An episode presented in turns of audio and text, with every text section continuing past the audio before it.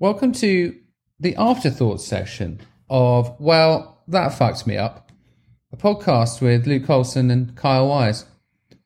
Normally, this afterthoughts section is me and Kyle having a chat about the episode.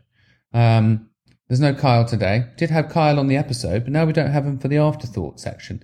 That's okay. I'm going to talk to you guys about what we heard in the episode we have just listened to, which was Candace's story.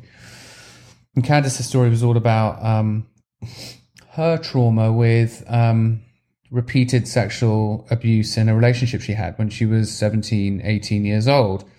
And interestingly, she really didn't know enough at that stage that maybe she was the victim of sexual abuse, and it was interesting to hear that it was just something telling her.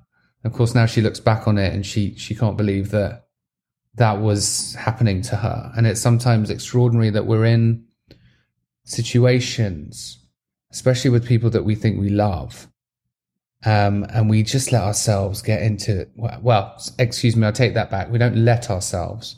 We find ourselves in situations that it's like a slow drip, especially with abusive and manipulative relationships. I'd be interested to hear from you guys, the listeners, about any experiences you've had with abusive and controlling and manipulative relationships, not just ones that involved, sexual abuse or domestic abuse, which again is another thing all to itself and also terrifying. Sometimes friends and family from the outside can see exactly what's going on to a person who's in a relationship, but they're just completely blinkered to it. Or often they think that things will get better. They honestly think that they remember a time when it wasn't like that, and they think that things will get better. And it's just absolutely heartbreaking.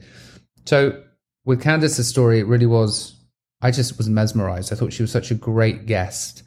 And just being able to tell us about getting out of that relationship. And of course, we were only 10 minutes into the episode, so I assume there was more to come. I said, was that the turning point for you, or was that the beginning of more shit? And she was like, yeah, that was just the beginning of more shit. And when we've been through something like that, it sets a precedent so quickly for things to come. And in her case, it was, in previous episodes, we've heard about people inviting the wrong sort of person into their relationships. People who have been abused by a parental figure invite abusive people into their lives as their partner. That is a pattern, and it's a very common thing. And a lot of the time, it's simply that people don't know better. They don't know any different. They think maybe this is normal. Maybe this is just how people treat one another.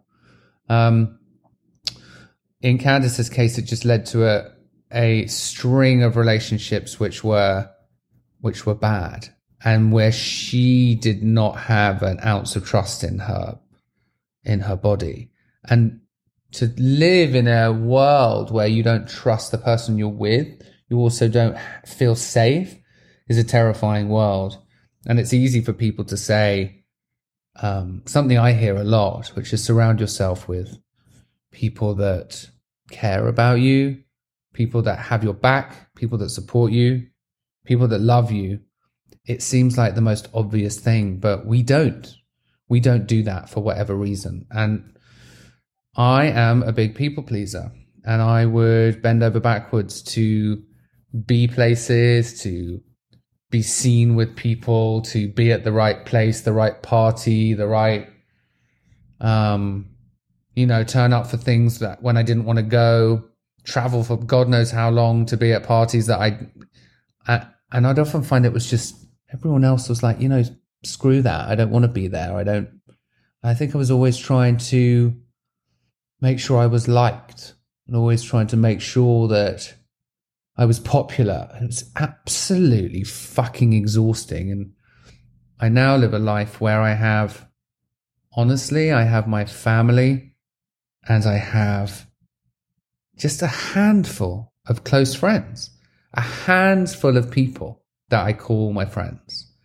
and I know that they got my back, Kyle being one of them. I'm sorry you're not here, Kyle. He's all right, by the way, everyone. He's just not here.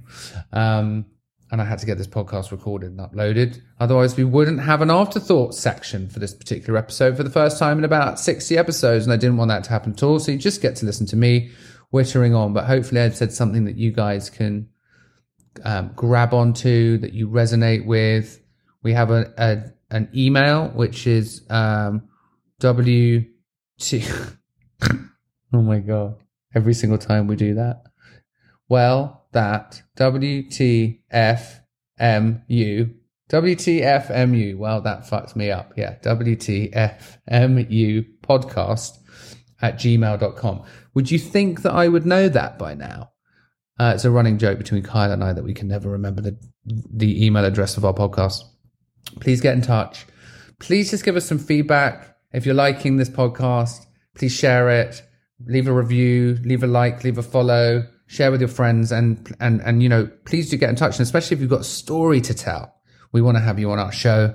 We're just going from strength to strength. We're absolutely loving every second of it. And we love you guys, our listeners and followers. And, you know, they're in the thousands now. They were in the fives, and then the tens, and then the hundreds, and now the thousands. And it's just a wonderful thing. And I think we're doing an okay job of letting people have a forum to talk about their traumatic experiences and how they've come through them. It's a community. We love you guys, and we'll see you next week.